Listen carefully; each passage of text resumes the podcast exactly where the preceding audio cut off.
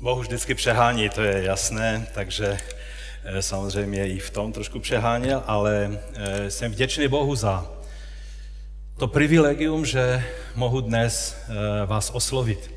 Já si velice vážím toho času, který jste se rozhodli věnovat tomu, že přijdete tady do Ostravy. Mnozí zůstali doma. Mysleli si, že bude stream, stream není, takže, takže si budou muset udělat domácí bohoslužbu a samozřejmě to bude také požehnané, ale je skvělé být tady. Amen. Protože když se boží lid zhromáždí, vždycky, vždycky se něco děje. A já věřím, že ten váš čas, který jste investovali, že jste tady přišli, že vám budu moci něco předat, co mi už dlouhou dobu, hodně dlouhou dobu leží velice na srdci a věřím, že to přidá do tvého života věčnou hodnotu. A tak bych eh, vás poprosil, abyste spolu se mnou povstali a budeme číst Boží slovo. A také jsem ještě chtěl říct předtím, než budeme číst Boží slovo, že jsem velice rád a vděčný Marušce a všem, kteří tomu dopomohli, že jsme konečně rozezvučili ty varhany. E, můj takový záměr v tom byl trošku odmítnout náboženského ducha, víte, který se v nás uhnížďuje a říkáme si, varhany, to snad nebudeme zpívat podle varhan. Právě, že jo. Každý nástroj, který je v té místnosti, má chválit hospodina a každé srdce, které je tady v té místnosti, má chválit hospodina. Amen. A tak jsem rád, že ještě než tady ten sál zavřou a budou ho předělávat, že jsme je rozezvučeli a že museli vzdat chválu pánu a Maruška eh, se zhostila svého úkolu skvěle. Takže budeme číst eh, z Janova Evangelia. To téma je Zůstaňte ve mně a já ve vás. A já budu číst od prvního verše po jedenáctý. Já jsem ta vina, eh, pravá vina Reva a můj otec je hospodář. Každou ratolest ve mně, která nenese ovoce, odstraňuje. A každou, která nese ovoce, čistí, aby nesla hojnější ovoce. Vy jste již čistí pro slovo, které jsem vám pověděl. Zůstaňte ve mně a já ve vás. Jako ratolest nemůže nést ovoce sama od sebe.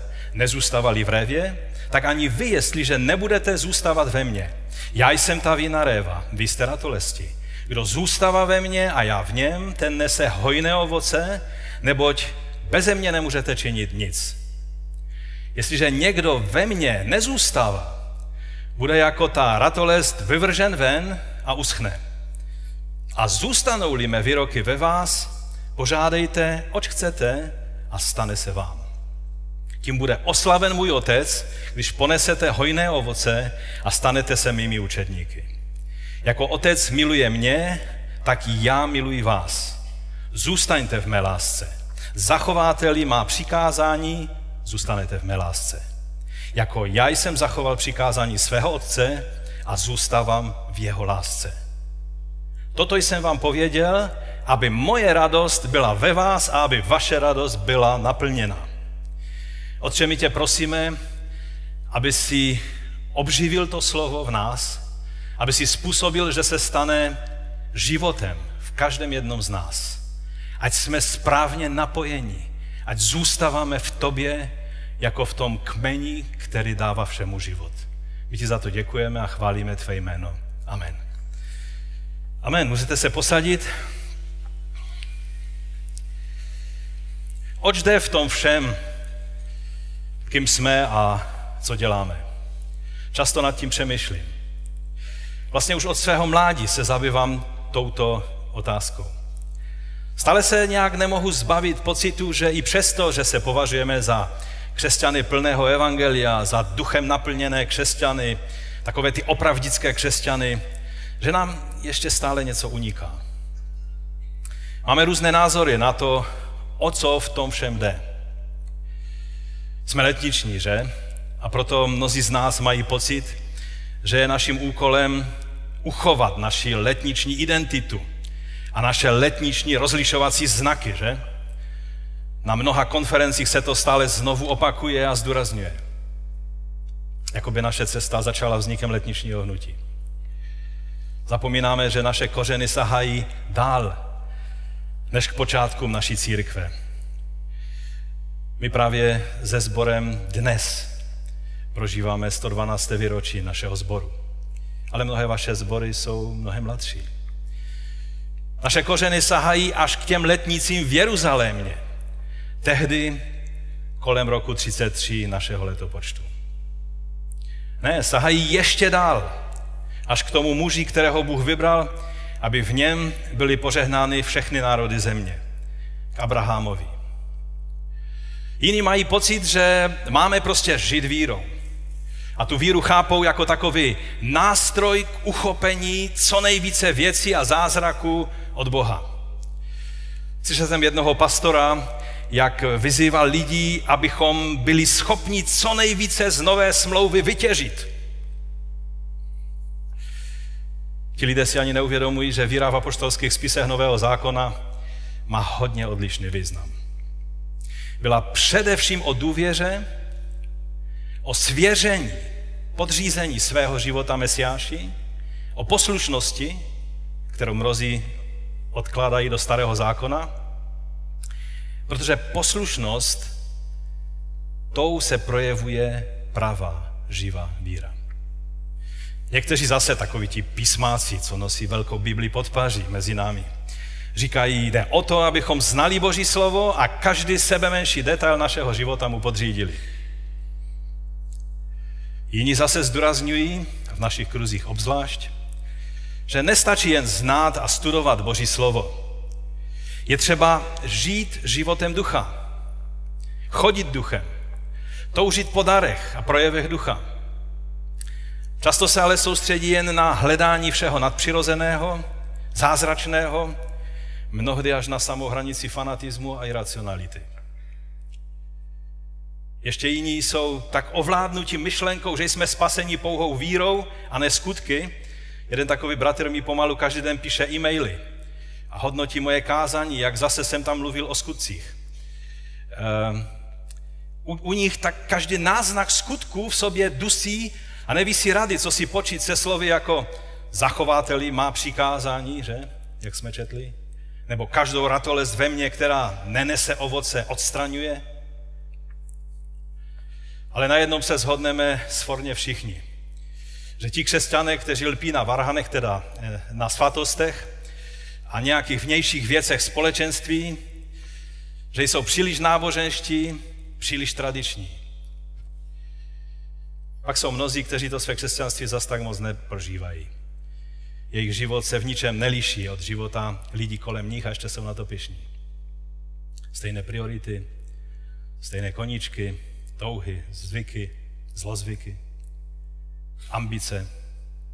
Jo, pak samozřejmě v neděli ve sboru s natřením, tancem, s dvíženýma rukama chválí Boha. Nebo si užívají dobrou hudbu, nebo dobrou atmosféru, ono to vyjde na stejno, že? V tom případě. Pak jste tady ale vy, kteří se ráno zbudíte a říkáte pánu, pane, dej mi prožít ten dnešní den lépe než ten včerejší. Dej mi sílu chodit více duchem a méně tělem. Kež dnes rozumím tvému vedení. Kež se dnes tvá láska skrze mě může více rozlévat na všechny lidi, se kterými přijdu do styku. Takže o co v tom všem jde? Máme být poslušní, abychom zůstávali, nebo máme zůstávat, abychom byli poslušní? Máme se snažit vypůsobit nějaké ovoce, abychom zůstávali, nebo máme zůstávat, abychom nesli ovoce? Víte, ovoce není výsledkem nějaké sofistikované snahy a námahy, ale jednoduchý důsledek spojení zůstávání v kmeni. Jste to nezaregistrovali, já to zopakuju ještě jednou. Ovoce není výsledkem tvé snahy, ale spojení. Nesnaha, ale spojení. O Ježíši šlo, když doprostřed své poslední rozmluvy s učedníky před Golgatou použil tento zvláštní, velmi radikální příklad víné révy. O co jde Duchu Svatému dnes? Když mi nedal pokoj minimálně měsíc, mě nutil k tomu, i když jsem už na to téma mluvil vícekrát z jiného úhlu, A nedovolil mi, abych otevřel jiné téma před vámi dnes o tom svátku Šavu od letnic, než právě tento příběh Révy, že se rozhodl ho před nás dnes položit. Pojďme tedy po pořádku. Za prvé, Ježíš je ta pravá vina réva. Ta kapitola vlastně těmi slovy začíná. První verš. Já jsem ta pravá vina réva a můj otec je hospodář. Víte, pro tehdejší učedníky to musel být velmi silný obraz, protože v tehdejším Izraeli byl obraz révy Izraele, jakože ona je tou révou, velmi populární. Mohl bych dlouho mluvit na to téma, jak se to projevovalo ve společnosti, ale, ale to, dneš, to není moje dnešní téma. Ano, ten obraz pocházel z hebrejských písem, byl to obraz Izraele. Ale ten obraz révy je ve starém zákoně vesměs negativní. Proroci jej používali jako kárající obraz neplodné révy Izraele, která si koleduje o soud. Izajáš 5 od 5. verše. A teď vám chci oznámit, co učiním se svou vinici. Odstraním její plod, přijde vníveč, zbožím její zeď a bude k pošlapání. Určil jsem jí ke zkáze. Nebude prořezávána ani pletá a vyroste na ní trní a bodláčí. Oblakům přikáží, aby na ní nezesilali dešť. Vždyť vinici hospodina zástupu je dům izraelský a muži jučtí jsou sadbou jeho potěšení. Čekal na právo a hle bezpráví na spravedlnost a hle křik. Prorok Jeremiáš mluví podobným jazykem, jenom přeštu jeden verš pro ukázku. Já jsem tě zasadil, to je druhá kapitola 21, já jsem tě zasadil jako vybranou révu, zcela spolehlivé símě. Jak to, že se mi změnila v podřádné cizí víno. Žalm 80 dává najevo touhu Izraele potom, aby se Jahve vrátil na Sion aby obnovil tu révu Izraele. Od 8. verše budu číst. Vyjmul si vinou révu z Egypta, vyhnal si pohanské národy a zasadil si ji. Připravil si pro ní vše, zapustila své kořeny a naplnila zemi. Přikryla hory svým stínem, její větvoví bylo jako nejcennější, nejvyšší cedry. Vyhnala své ratolesti až k moři, své větve až k řece. Proč si pobožil její zdí? Teď s ní trhá každý, kdo jde kolem. Rozrývají kanec z lesa, spásají polní havěť. Bože zástupu, navrať se, zhlédni z nebes a pohleď. Postarej se o tu révu, o kmen, který zasadila tvá pravice, o výhonek, který jsi vypěstoval. Je spálena ohněm, je porubaná, od tvé výhružné tváře hynou. Víte, Ježíš byl si velmi vědomý toho obrazu. A tak když mluvil ve 14. kapitole Jana, to určitě znáte, jak tam vysvětloval o těch příbytcích, eh, na, na, na formě těch příbytků on ukazoval svoji přítomnost, přebyvání jeho i otce v těch, kteří jej milují tím, že zachovávají jeho slovo. A potom, co, jak ve 14., tak později v 16. kapitole, on mluvil o onom jiném parakletovi, o duchu svatém, tak uprostřed toho bere ten negativní příklad proroků o révě a převrací jej vzhůru nohama a ohlašuje dobrou zprávu, já jsem ta prava vinná réva. Izrael to nezvládl, byl hoden soudu, jako ostatně my všichni, že? Ale on, Mesiáš, jako onen Danielův syn člověka, kterému byla dána veškerá vláda i moc, On je zde a je vlastně esencí pravého Izraele. Vše, čím Izrael měl být a nebyl, sorry, tím Ježíš je. Všem, čím Izrael měl být a nebyl, Ježíš se tím stal. My všichni samozřejmě jsme nebyli o nic lepší než Izrael. Pokud jde o nás, jsme stejně mizerní ale Ježíš to dal. On naplnil všechno. Udělal to pro Izrael, ale i pro nás. On je pravé vyjadření Izraele. esence Izraele. Jahve se v něm vrátil na Sion a stal se v synu člověka králem. On je ta pravá vina réva a my jsme ratolesti, jsme jeho tělo. Ale co to znamená, že jsme ratolesti? Doufám, že jste nad tím přemýšleli někdy. To je můj druhý bod.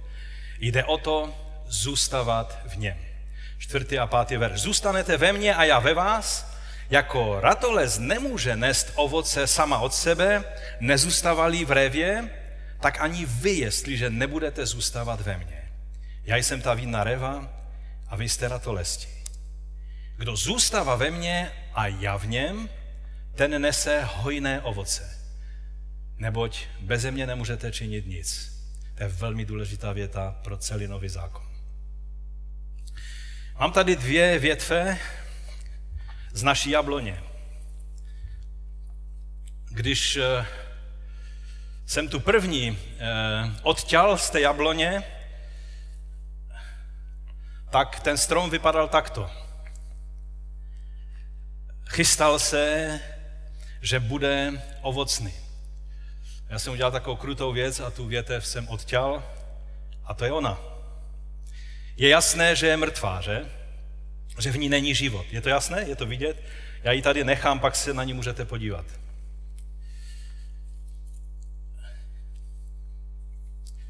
No ale tuto jsem uříznul včera. Nevím, jestli to vidíte, pak se můžete přijít podívat, tady už jsou malá jablíčka. Je zelená. Těch jablíček by bylo dost. Pak do nákladu konference dám kilo jablek, jo? jenom abychom se domluvili. Pro ty vyšťouravé z vás to byl vtip. Je jako živá. Ona vlastně byla živá, ještě do nedávna. Jaký je rozdíl mezi těmi dvěma větvemi? Pointa je v tom, že rozdíl není žádný. Je to jen otázka času. Amen.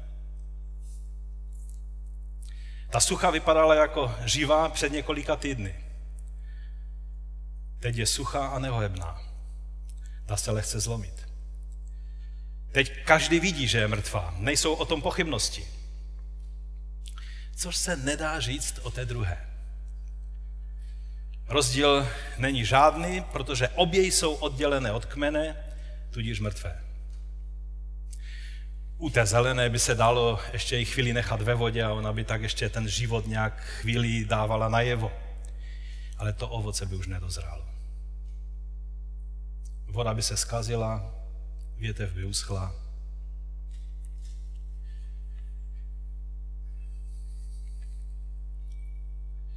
Rozdíl je jediné věci. Zůstávání nebo nezůstávání ve vinném kmeni kterým je Ježíš. To je jediná věc, která rozhoduje o tvém životě, anebo o tom, že si jenom hraješ na život. Že všechno vypadá, jako by byl život. Ale není. Tohle je jen otázka času.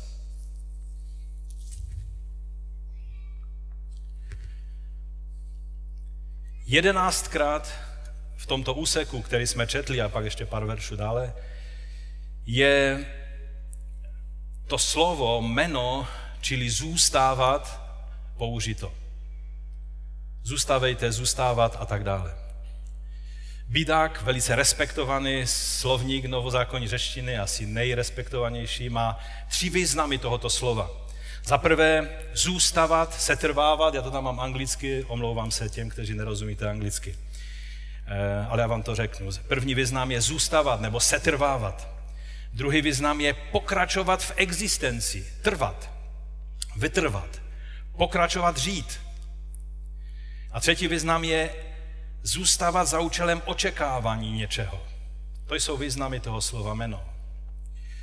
Vidíme z toho textu, že je absolutně klíčové zůstávat napojen na Krista, být v něm, čerpat z něj sílu k životu, čehož důsledkem je nesení ovoce.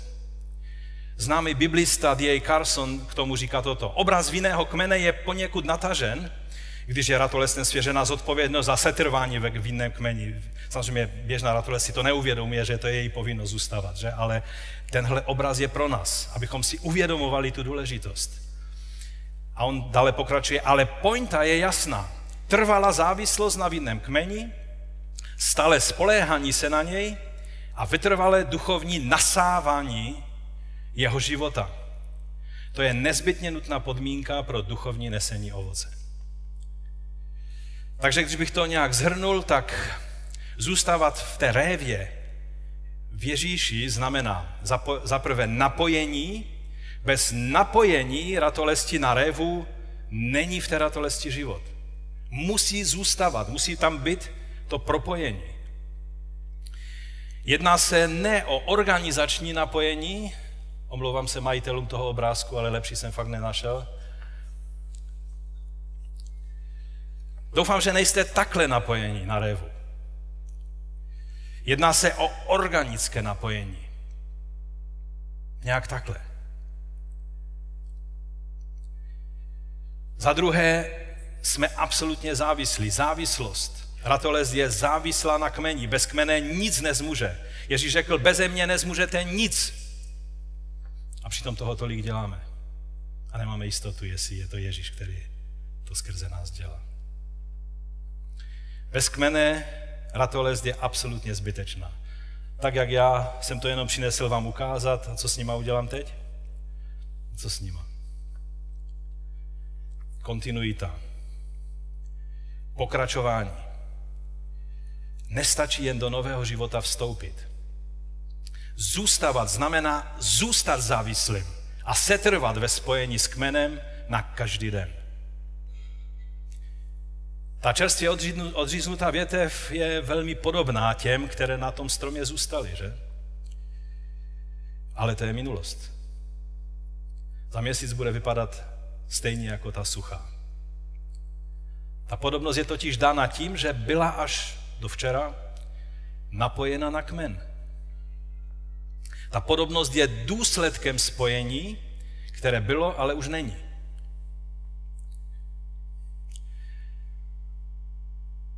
Když eh, jsme měli historický seminář, to bylo stoleté výročí našeho hnutí a našeho sboru, tak jeden z pamětníků našeho hnutí, bratr Guňka, tehdy řekl, že první generace našeho hnutí, když se setkali, tak kladli otázku, žiješ? Ne včera, ne před týdnem, dnes žiješ? Mě to vždycky vadilo kdysi. A teď chápu, co tím mysleli a souhlasím s nimi. Víte, ta větev ještě včera žila. Dneska má formu života, ale už to není život. Teď řeknu něco velmi radikálního a když byste nechápali, co tím chci říct, tak mi napište na e-mail. Jo? Ovoce, zhodneme se na tom, že ovoce je naše podobnost Kristu, je to tak? Naše zaměření nemá být na to, abychom se snažili nést ovoce. Nemáme se snažit být podobní Kristu. Dávejte pozor. To, o co se máme snažit, je za každou cenu setrvat, zůstávat v kmeni jiné revy. Ovoce je totiž důsledkem setrvání v kmeni. Snažit se mít ovoce, ta větev se může snažit seč, bude chtít to ovoce už na ní nedozraje. Protože ona se neměla snažit přinést ovoce, ona se měla snažit zůstat. Já jsem byl samozřejmě krutý, když jsem mi uříznul, ale, ale ten obraz je jasný. To, o co jde, je setrvat, zůstat v kmeni vinné revy. Ovoce je důsledkem setrvání v kmeni. Podobnost Kristu je důsledkem našeho setrvání v Kristu. Takže ještě jednou. To, o co jde, je spíše to, abychom byli sjednoceni s Kristem. A ne, abychom se snažili číst každý den ovoce ducha a uh, lásku mám, trpělivost ještě nemám, na to musím zapracovat. Takhle to nefunguje, bratři a sestry.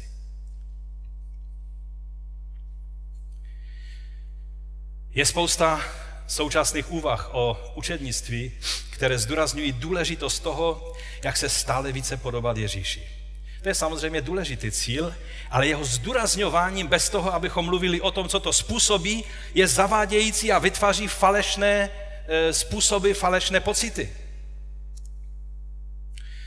Je to jako byste ve škole, jsou tady učitelky, učitelé, taky doufám, tak e, je to jako byste zdůrazňovali jak učitelům, tak i dětem, že je velmi zdravé a potřebné, aby dýchali všichni děti i učitele ve škole čistý vzduch aby měli plíce prokysličené a tak dále. A přitom okna by byla mimo jejich pozornost. Přitom to, co by bylo důležitější, je zdůrazňovat a dbát na pravidelné větrání. Prokysličení a zdravé prostředí totiž je důsledkem onoho větrání, že? Jinak, když bychom jenom zdůrazňovali, musíš dýchat čerstvý vzduch, musíš se plnit čerstvým vzduchem, z toho by vzniklo akorát holotropní dýchání a nějaké jiné nesmysly, že?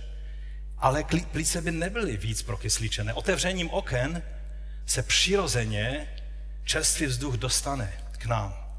A my se jim naplňujeme. A my jsme jim ovlivněni a uzdravováni, rozumíte?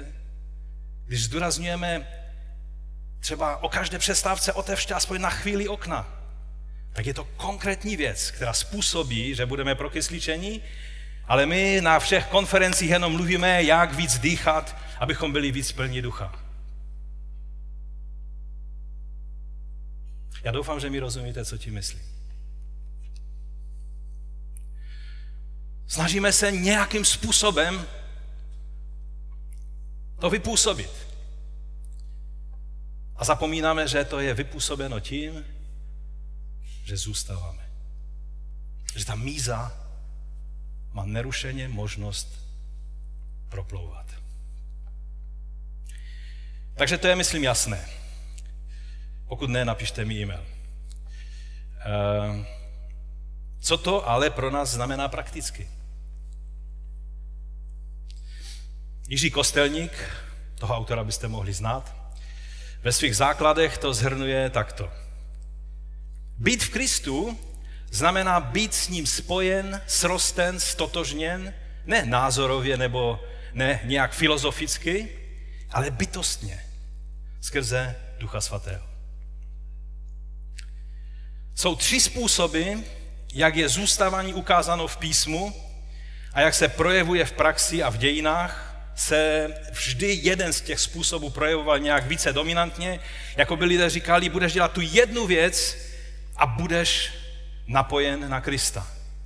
A pak přišli jiní a říkali, budeš dělat tu jednu věc a budeš napojen na Krista. A pak jsme přišli my a řekli jsme samozřejmě tu správnou odpověď. V historických církvích to je ta první forma a také u rané církve, církevní otců, můžeš tam dát ten obrázek, se to projevovalo důrazem na fyzickou kontinuitu církve jako společenství těla Mesiáše. Jako uctívaní skrze přebývaní, skrze přijímaní svatosti, skrze to, že žijeme eh, ve společenství těla Mesiáše. Byl dáván důraz na křest jako nutný počátek života v Kristu. Kristus se ve křtu skutečně fyzicky dával, projevoval vůči tomu, kdo je křtěn. Já říkám v minulém čase, ale ono to je v historických církvích chápano tak i dnes. Je dáván důraz na památku Večeře Páně jako na tajemství jeho přítomnosti u společného stolu s námi, jako s těmi, kteří jí jeho tělo a pijí jeho krev. Samozřejmě ti moderní křesťané tyhle věci berou, že to je úplná úplný starověk. Jan 6, 55 až 56. Neboť mé tělo je pravý pokrm a má krev je pravý nápoj. Kdo jí mé tělo a pije mou krev, zůstává ve mně a já v něm. Samozřejmě v té šesté kapitole, kdybychom ji celou četli, tam jde o mnoho víc. Ježíš je tou mannou z nebe, tím chlebem z nebe, že? Ale on tohle říká e, i o té poslední večeři, když říká, toto je mé tělo, které se za vás vydává, že? Jednoznačně zde Ježíš mluví o určité formě zůstávání v něm a jeho v nás. To slovo zní velmi radikálně až morbidně, že? Také se mnozí na tom Ježíšově výroku pohoršili a opustili ho. Mnozí nekřesťanští římané později, když to křesťané zdůrazňovali tuhle větu, ehm, tak to mlně interpretovali eh, ty výroky o večeři páně, jíst tělo a pít krev jejich pána. Jim to připadalo těm nezasvěceným římanům jako kanibalismus. Co jiného, že? Což vyústilo v další pronásledování církve. Křesťané to naopak chápali jako Ježíšovo potvrzení toho, že on je naše pascha. On je ten beránek, kterého přijímáme, stává se součástí našeho života. Křesťané to chápali a zůstalo to tak i v historických církvích dodnes jako mysterium, jako tajemství. Později se začalo používat latinské slovo sakramentum, posvátná věc, svatost, přísaha dokonce to znamená. Křest a společenství památky Večeře Páně chápali, že to nejsou jen symboly. Ostatně první křesťané byli židé a židé by nebrali jen nějaké symboly. Židé brali jen to, co skutečně dávalo život. To bylo jejich chápaní. Oni nerozdělovali věci na duchovní a fyzické, ale právě to tajemství, že se v těle, v tom fyzickém těle stalo spasení na fyzickém kříži, bylo něco, čemu oni rozuměli. I když je to pohoršovalo, že to je takovýmto způsobem. Je to účast na jeho těle a zhromažďování se za tím účelem, abychom se této památky účastnili, bychom na základě toho přístupu měli chápat jako zůstávání ve fyzickém kontaktu s Mesiášem v jeho těle. Proto je psáno list Židům 10.25, nezanedbávejte svá společná zhromažďování, jako mají někteří ve zvyku.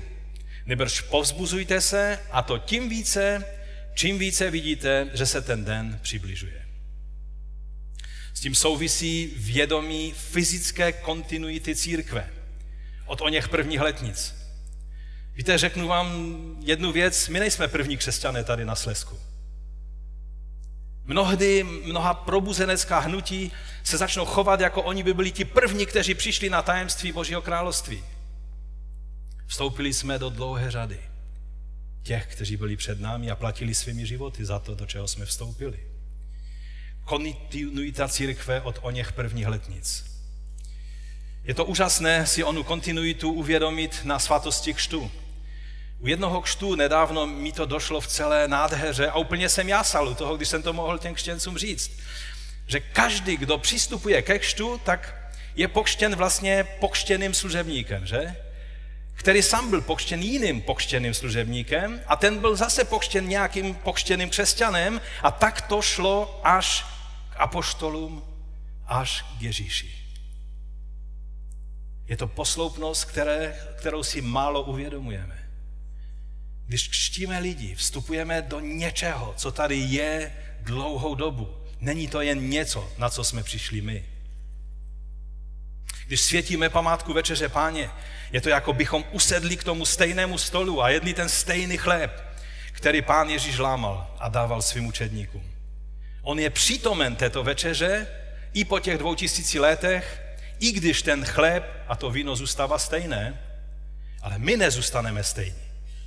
Rozumíte? Jsme napojeni na Krista a jsme tím proměňováni. Není to jen nějaký prázdný symbol, který můžeš prostě vynechat. Je to součást bytí v Kristu. Je čas si začít ty věci více uvědomovat.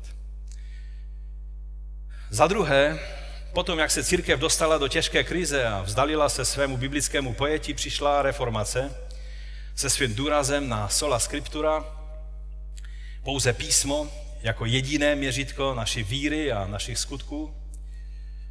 Bylo to velmi potřebné a velmi ozdravné. Pak přišla různá evangelikální probuzení s ještě větším důrazem na písmo. Samozřejmě v tom zápalu se často z vaničky s vodou vylilo i dítě, ale třeba takové varhany, že? Ale je skvělé, že se dnes k mnohým takovým vylitým věcem církev vrací a uvědomuje si, že to vzali jedním šmahem a neuvědomili si hloubku některých věcí. To nemluvím teď zrovna o varhanech, ale je mnoho věcí, které jsme tak jedním šmahem odvrhli a, a myslíme na jenom to duchovní a tradiční křesťanství, věděli, jak se postit, ale jak i hostovat, jak i prostě mít hostinu v Kristu, agapu. Oni věděli, co znamená duch, co znamená duše, co znamená tělo. Celý patříme pánu. Mnohem víc si to uvědomovali, než my dnes.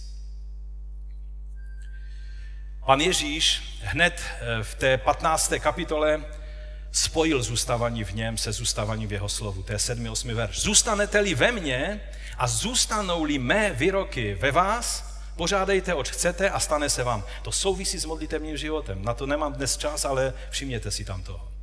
Tím bude oslaven můj otec, když ponesete hojné ovoce a stanete se mými učedníky. Carson k tomu dodává, tato Ježíšova slova se musí v mysli a srdci učedníka usadit natolik, aby se přizpůsobení se Kristu, poslušnost Kristu, stalo tou nejpřirozenější, možná nadpřirozenou věcí na světě. Totež Jan mluví i ve svých listech. První list Janův 2.5. Kdo však zachovává jeho slovo, v tom se skutečně boží láska stala dokonalou. Podle toho poznáváme, že jsme v něm. Podle toho poznáváme, že jsme v něm. Zachovává slovo, projevuje se to láskou a zůstáváním v něm. Často se ovšem z úžasného daru písma stalo něco, co nemělo pomáhat v našem zůstávání v Kristu, ale k suchému teologickému hašteření, štěpení těla Kristova na desetitisíce různých církví, církvíček, a samozřejmě vždycky ta nová má pravdu, že? Lidé si začali uvědomovat, že slovo bez ducha je pouhá litera, která dokáže pěkně zabíjet. A přišlo letniční probuzení. Probuzení Ducha Svatého, které je největším hnutím, které kdy bylo v dějinách. Samozřejmě dnes je nejvíc lidí na světě, takže to s tím souvisí, ale nejenom. Je to naprostý fenomén, který uznávají všichni sociologové, kteří s křesťanstvím nemají nic společného. Bylo by asi nošením dříví do lesa, kdybych vám teď začal to všechno vyprávět a vysvětlovat. Notoricky se to připomíná snad o každých letnicích. Chtěl bych k tomu ale říct jednu dost závažnou skutečnost. A teď dávejte pozor.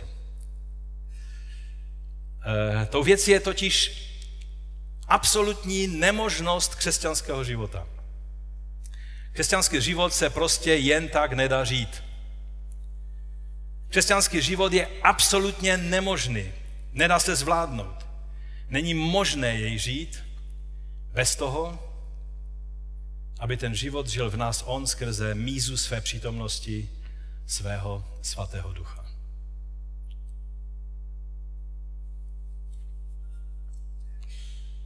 Souhlasíte s tím? Jak byste třeba žili jako ovce mezi vlky? Takovým dobrým, snaživým křesťanským životem. Život křesťana je absolutní zázrak a má smysl jedině tehdy, když tohle chápeme.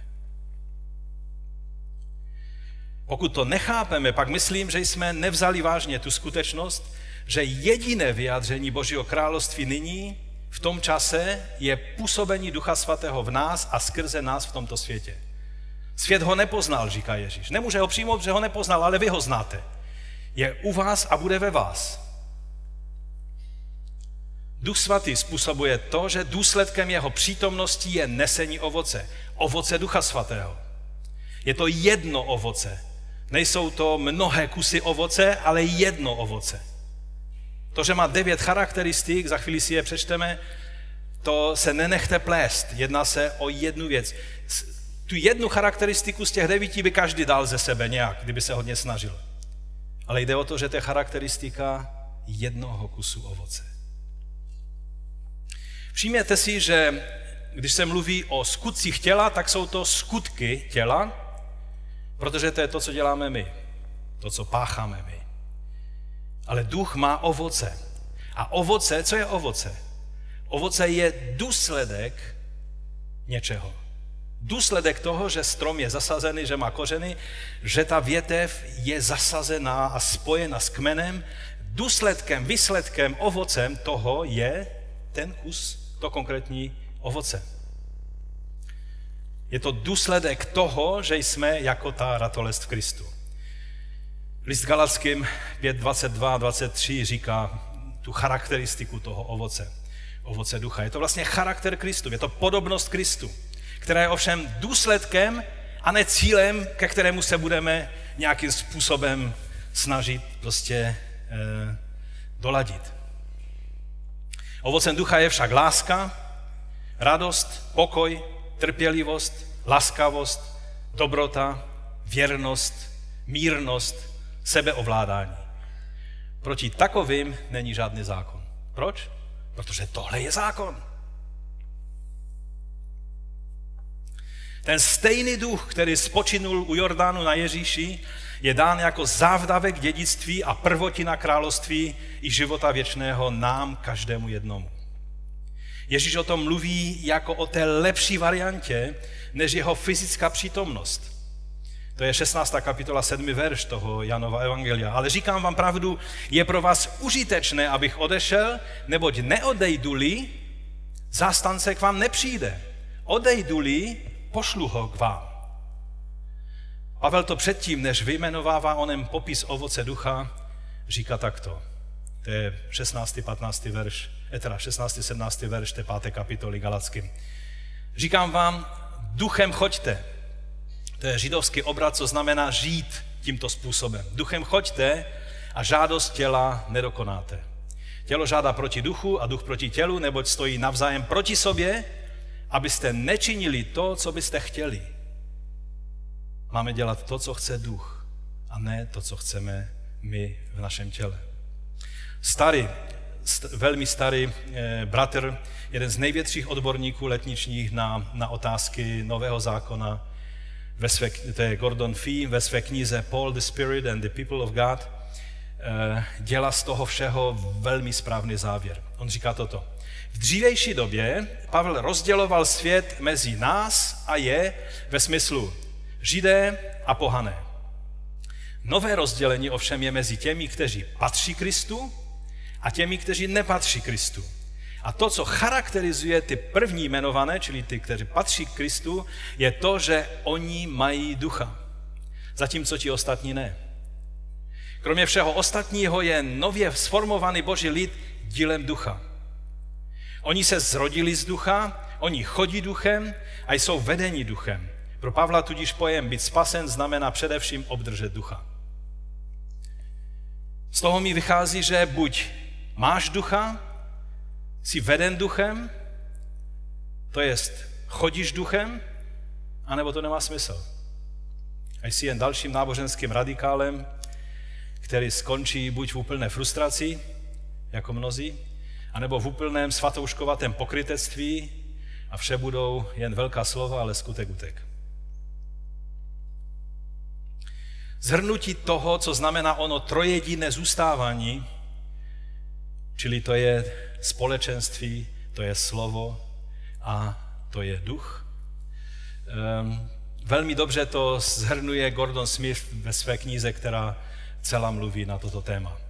On říká toto. Církev je společenstvím, které žije stejnou bezprostředností ducha, jakou jsme viděli ve zkušenosti Ježíše a prvotní církve. To je církev.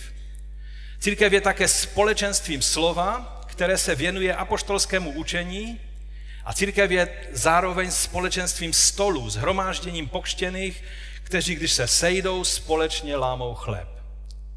A ten zázrak novozákonní je v tom, že to dělají lidé všech ras, všech eh, společenských postavení, že to dělal v tom Římě i ten otrok, i ten senátor, i ten patricius, i ten košer žid, i ten úplně nějaký otrok z nějaké tramtárie.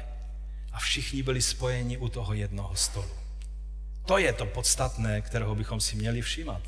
V tom se projevuje Ježíš. To, že prožíváme tuto plnost napojení na Pána Ježíše, se v Lukášově evangeliu nejvíce, ale i v ostatních evangelích projevuje, co myslíte čím. Víte, co je nejběžnější projev když tyhle věci fungují u Lukáše, a taky u jiných evangelistů, třeba i u Jana? Radost. Ale musíme rozumět, že radost není hluk. Radost nejsou emoce ve vybrce. Radost je něco, co po tobě je poznat a co se nedá hrát. To, když tě člověk načape v nějaké chvíli a ty tu radost máš, tak se nenastrojíš rychle, abys tu radost dal najevo, ale ty buď máš, nebo ji nemáš. Radost, všimněte si, čtěte Lukáše, to znamená Lukášové evangelium a skutky, to je jedna kniha ve dvou svících. A uvidíte, že mám pravdu. Jan tady přímo v té kapitole mluví toto, 11. verš. Toto jsem vám pověděl, aby moje radost byla ve vás a aby vaše radost byla naplněna. Radost je nejčastějším indikátorem toho, že někdo je pod vlivem Ducha Svatého.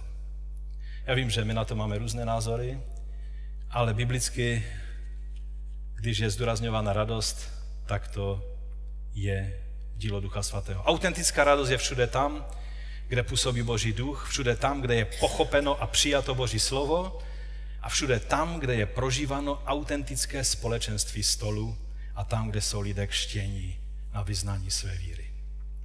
Toto je ona trojediná cesta, kterou jsem vám chtěl představit dnes. Jak být napojen a zůstávat v onom vinném kmeni v Kristu. Není to jenom ta naše letniční cesta, ale je to i ta historická cesta, i ta písmácká cesta. Ty tři věci spojené dohromady jsou tím napojením, které přináší ovoce. Máme být napojení a zůstávat onom vinném kmeni v Kristu, tehdy nezůstaneme bez ovoce, protože ovoce je prostým důsledkem setrvání. A to je můj závěrečný bod, že jde o to nést ovoce. To je to, oč jde. Druhý až třetí verš. Každou ratole z mě, která nenese ovoce, odstraňuje. A každou, tam to slovo znamená doslova odřezává. A každou, která nese ovoce, čistí, tam je doslova použito slovo ořezává, aby nesla hojnější ovoce. Vy jste již čistí pro slovo, které jsem vám pověděl. Takže nenese ovoce, odřezává slovo aire, airoi. Nese ovoce, ořezává katajrej. Tady je slovní hříčka, kterou eh, Jan zřejmě chtěl použít. Čistí, ořezává ty nesoucí ovoce pro více ovoce, i když už jsou čistí, a tam zase je slovo eh, katajroj, čistí. Čili tady je strašně podobná slova, ale mají obrovským eh, rozdílný, rozdílný význam. Ovšem ten verš někteří pastoři nazvali nejstrašnějším veršem Nového zákona. Proč? Mnozí známí kazatelé se nedokážou přenést přesto, že je zde řeč o těch, kteří jsou v něm, protože tam je, eh, že ti, kteří jsou v něm, a nenesou ovoce. Všimněte si na to, toho slova. Že odřezává. Čili oni jsou sice nějakým způsobem v Kristu, ale jelikož nenesou ovoce, míza je přerušena, tak nejsou jenom ořezávaní, ale jsou jednoduše odřezání. Bruce Wilkinson, kterého určitě znáte, protože jeho knihy jsou i do českého jazyka přeložené, ve své knize The Secrets of the Wine, Vine Eh, česky to vyšlo pod názvem Tajemství vinné revy, přišel s řešením, že to slovo aireo se dá také přeložit jako, jako povznést, pozvednout, místo odřezat, odstranit.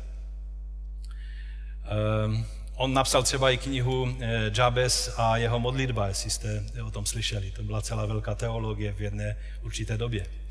A mnozí populární pastoři šli tou stejnou cestou, protože se tím mohli vyhnout té nepříjemné věci, na kterou ten verš ukazuje, a to, že kdo nenese ovoce, bude odřezan.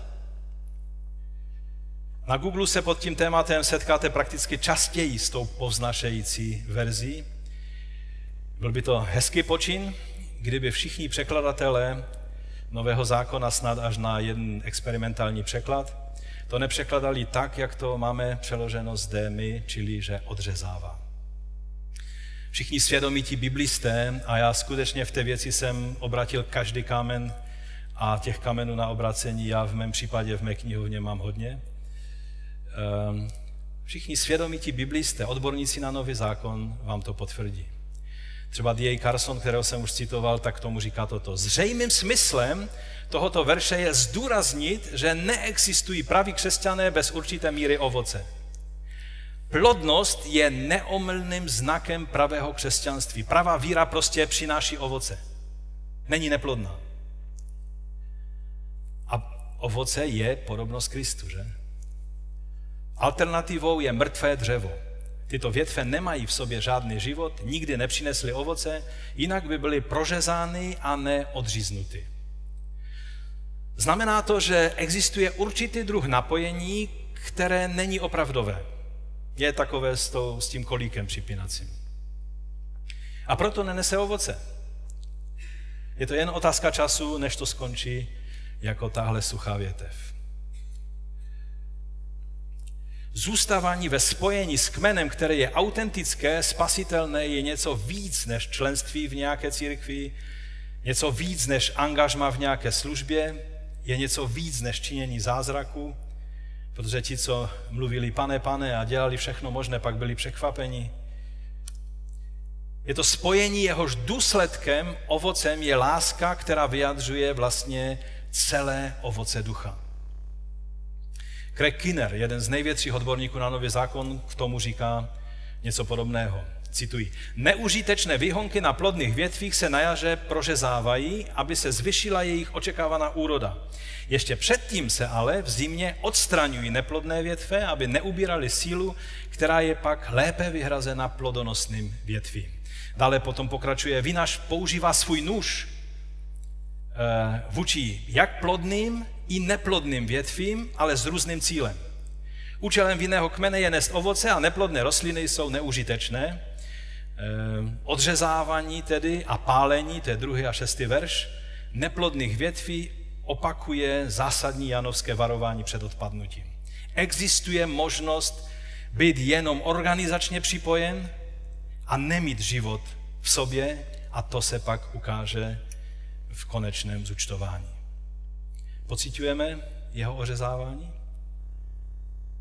Je to znak boží aktivity v našem životě. Je to znamení toho, že s námi Otec nebeský to ještě nevzdal, že s námi jedná jako ze syny a dcerami a ne s nějakými bezprizorními eh, prostě listy, které visí na té větvi na kolíku. Teď už nám chybí k citování jen N.T. Wright, takže ho také na, na závěr zacituji. Určitě pochopíte proč. A i když to vždycky bolí, říká N.T. Wright, musíme být připraveni na otcův ořezávací nůž. Bůh bude oslaven a my také, když poneseme kvalitní ovoce, hodně ovoce. Aby se tak stalo, bude třeba odříznout nadbytečný porost. I to je intimní proces. A teď poslouchejte, vinář není nikdy blíže vinerévě a nepřemýšlí o jejím dlouhodobém zdraví a produktivitě více, než když má v ruce ořezávací nůž. Ano, otec nám není nikdy blíže, než tehdy, když z nás ořezává to všechno, co se do království nehodí. Když pocituješ jakoukoliv korekci ze strany Boží, když, ti, když tě nutí, aby si změnil svůj názor, třeba možná během toho dnešního zhromáždění si musel korigovat určité své představy, Buď z toho natřen, protože to znamená, že s tebou jedná jako otec se svým dítětem. Dělá to pozorně a pečlivě jako dobrý vinař, který chce, aby ta ratoles přinašela hojné ovoce a byla zdravá. Dělá to jako dobrý otec, který chce, aby jeho děti setrvaly v jeho rodině, v jeho království. Výsledkem tedy našeho zůstávání v révě Ježíše a otcova trpělivého ořezávání bude podobnost Ježíši. Plnost míry Kristovy zralosti, toho dobrého ovoce. Takže závěrem bych vás chtěl vyzvat a já bych vás poprosil, abyste se mnou povstali. Závěrem vás chci vyzvat k přijetí toho oslovení. Víte, už měsíc to vnímám velmi silně, že vás mám vyzvat k tomu, abyste zaujali postoj k tomu dnešnímu slovu abychom jako jednotlivci na to zareagovali, ale také možná v těch týdnech, které jsou před námi, aby jsme o tom přemýšleli na skupinkách, ve sborech. Pokud chceš zareagovat na tu dnešní výzvu, pak pojď dopředu, anebo alespoň zvedni ruku na místě, ale ještě než, než tady půjdeš dopředu, chci tě upozornit, abys to udělal pouze tehdy, pokud chceš zareagovat na všechny tři výzvy, nebo spíše čtyři, protože ta čtvrtá ještě je určitou podmínkou, a nejenom jednu z těch tří.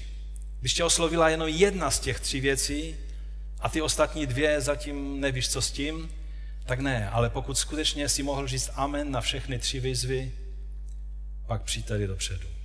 Za prvé, pokud chceš změnit a prohloubit svůj postoj ke společenství těla Mesiáše, k památce Večeře Páně, v celém jejím tajemství Ježíšovy přítomnosti a našeho ponožení se do jeho těla. V tom fyzickém kontaktu těla Kristova, ve kterém on přebývá. Za druhé, pokud chceš, aby tvoje poslušnost jeho slovu vycházela z tvé hluboké touhy poznávat jeho vůli a poddávat se mu v tom, co poznáš jako jeho vůli pro svůj život. Pokud chceš se poddat jeho slovu, zároveň s těmi dalšími dvěma věcmi. A také za třetí, pokud toužíš potom, abys byl znovu naplněn Duchem Svatým. I když jsi už to prožil a prožil si mnohé věci s Duchem Svatým, ale toužíš potom, abys víc srovnal krok ty s ním a ne on s tebou. Toužíš potom být naplněn znovu Duchem Svatým, abys byl víc citlivý na jeho impulzy. Pokud toužíš, aby takto trojedině protékala skrze tvůj život ona míza života Mesiáše, která způsobí, že nebudeš bez ovoce v den páně, a také to je ta čtvrtá věc, která dává smysl všem těm třem, je nutno dodat, že pokud souhlasíš s tím, že v zájmu hojnějšího ovoce Otec nebeský jako onen dobrý vínář ti občas bude mít možnost přistříhnout křídelka. Teď už jsem to udělal tak neprůchodným, že asi těžko přijde někdo dopředu. Někdy dokonce dovolí, abys musel platit cenu soužení za to, že tato životodárná míza protéká tvým životem. Pokud můžeš říct amen na všechny tři věci, včetně té čtvrté věci, která tomu dává smysl, že život křesťana není koníček, ale je to to, na co jsme vsadili celý svůj život, na život i na smrt pak přijď dopředu a budeme se modlit, aby nám Pán v tom pomohl, abychom zůstavali v něm. Abychom neskončili jako ty odřezané větve. Aby nás nešlo jen tak přines na podium a hodit tady na podium. Protože my zůstáváme v kmeni. Můžete přijít.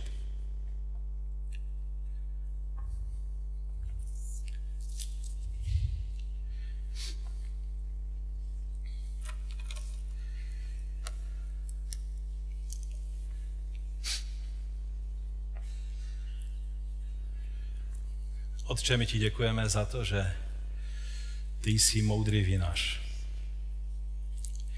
My ti děkujeme za to, že jsi nám dal syna, Mesiáše, syna člověka, ze sedmé kapitoly Daniele, kterému byla dana veškerá vláda i moc.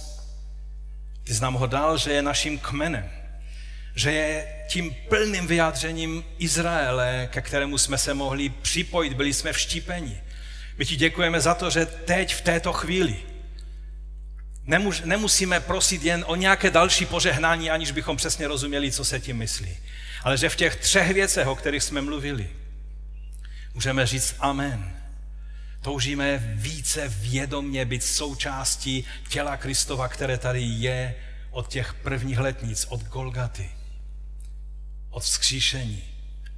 Že máme vzkříšený život, který znám dál od na nebe vstoupení, kdy se stal králem a, vládneš na nebesích. A poslal si Ducha Svatého, aby aplikoval tvoji vládu v našich životech a my se mu poddáváme a přijímáme tě a toužíme po více duchu. Toužíme, aby se sprojevoval v nás ne takovým tím způsobem, na jaký jsme zvykli, ale tím autentickým, opravdickým, jako míza života Mesiáše v nás. Prosím tě, pane, za mé bratry a sestry, ti, kteří pozvedli ruku na místech, i ti, kteří přišli dopředu. Pomoz nám, pane. Pomoz nám, pane, víc vědomně vstupovat do těch věcí. Ano, ta ratolec neví o sobě, ale my víme o sobě a toužíme zůstávat v tobě. Nechceme si hrát na něco, jak nějaká odříznutá větev, která dneska vypadá hezky, ale, ale pak se otočí a, a vidíme ji, jak schne a jak nemá v sobě život. Toužíme po tvém životě. Skrze zapojení do těla Kristova, ve společenstvích, ve službě, v mazaní olejem, ve vzkládání rukou, ve kštu, ve památce večeře páně. Toužíme po tvém slovu, ať je můžeme po, pochopit, porozumět, přijímat. A toužíme po vylití tvého ducha. Znovu a znovu toužíme prožívat, jak tvůj duch způsobuje tu radost, kterou dáváš jenom ty. A tak tě prosím, pane, nyní, a prosím, pozvedněte teď ruce i ti, co jste tady vepředu, i ti, kteří jste v sálu a toužíte potom. Pane, my přijímáme to slovo, ne proto, že jsem to zrovna kázal já, ale protože je to tvé živé slovo. Přijímáme je a děkujeme ti za ně, kež se stane životem ve jménu Ježíše Krista v tvém životě, tvém fyzickém životě, v tvém chování, v tvém jednání, v tvém vědomém i podvědomém jednání jako učedník Kristův, který přináší hojné ovoce. K tomu ti žehnám požehnáním živého Boha, ať zůstane na tobě a plnost Ducha Svatého, ať na tobě spočine ve jménu Ježíše Krista. Amen. Pán vám žehnej.